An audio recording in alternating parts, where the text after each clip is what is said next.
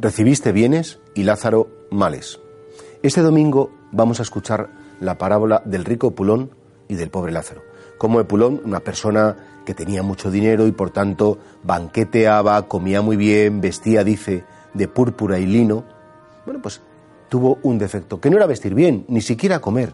que a su puerta había un pobre hombre desgraciado,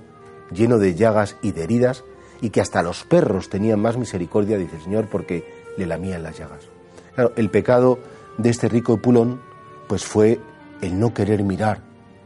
el sufrimiento que había a su alrededor, el encerrarse en su bienestar, en buscar su confort y sabiendo que había personas que, una migaja les podría servir,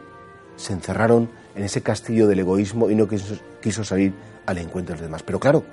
la segunda enseñanza de nuestro Señor es que esos pecados de omisión, porque ese pecado de omisión cuando te das cuenta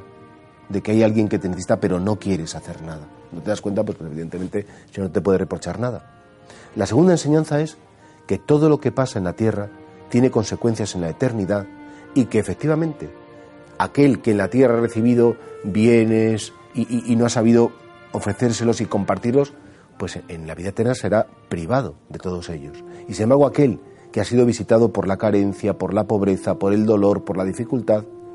dice Abraham, es justo que este que no tuvo nada, ahora en la eternidad, reciba todo lo que no ha tenido. Estas palabras son tan bonitas y tan consoladoras, decir, Señor, que ahora mismo me falta salud, que me falta familia, que me falta esta persona, que me falta eh, eh, eh, el reconocimiento, cualquier cosa. Pues todo aquello de lo que ha sido privado en tu vida te va a ser regalado y con creces en la eternidad. Señor a veces permite que seamos muy pobres, que tengamos muchas carencias, que tengamos muchas limitaciones, para que con nuestra fe lo aceptemos y recibamos en la vida eterna todo aquello que hemos necesitado en la tierra y que no nos ha sido concedido y por tanto es justo que recibas en la eternidad aquello que no has podido recibir en la tierra.